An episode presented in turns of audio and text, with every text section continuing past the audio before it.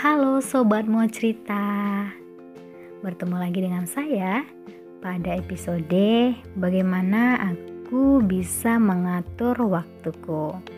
Terima kasih karena sobat mau cerita berkenan mampir untuk mendengarkan suara saya. Dan saya berharap sobat mau cerita tidak pernah bosan untuk mendengarkan suara saya.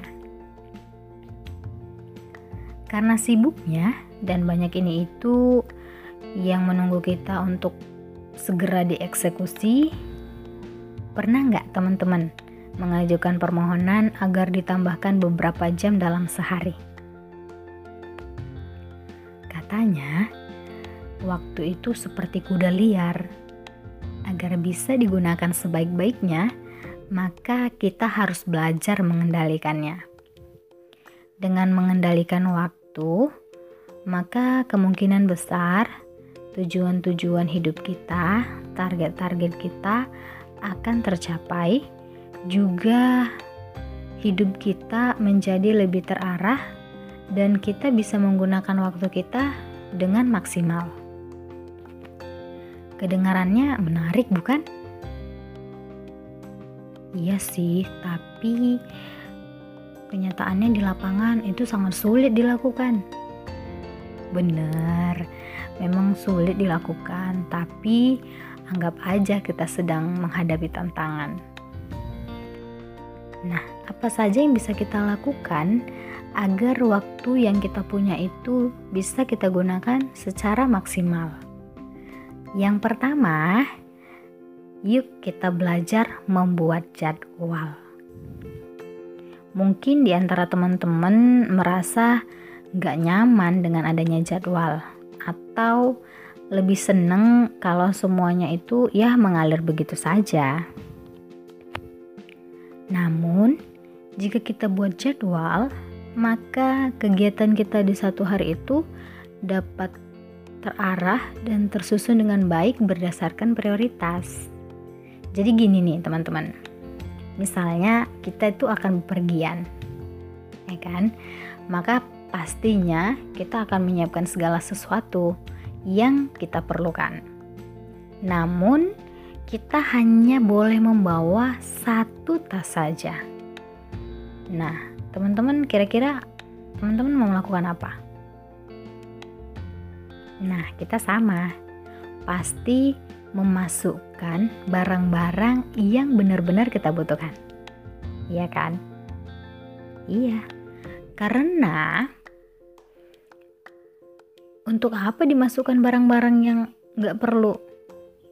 Hanya nambah-nambahin beratnya tas aja. Toh juga nggak nggak perlu-perlu banget tuh, ya kan? Sama dengan waktu. Untuk apa melakukan hal-hal yang yang nggak penting? Padahal masih ada hal yang penting yang harus dilakukan. Karena waktu yang kita punya satu hari itu ya nggak banyak terbatas gitu. Kira-kira gitu. Itu kenapa kita harus membuat jadwal untuk kita lakukan di setiap harinya. Itu yang pertama. Yang kedua kita harus berpaut kepada jadwal. Iya. Jadi di sini teman-teman yang dituntut itu adalah kita diminta untuk konsisten dan mau dipimpin oleh jadwal yang telah kita susun sendiri. Ya kan? Melakukannya dengan disiplin. Oh ya, kamu tidak melulu harus menjadwalkan kegiatan yang yang memang harus kamu kerjakan hari itu. Tapi sisip juga dengan hal-hal yang memang kamu sukai jadi hari-hari kita tidak terasa monoton dan tidak terasa diatur, dikungkung.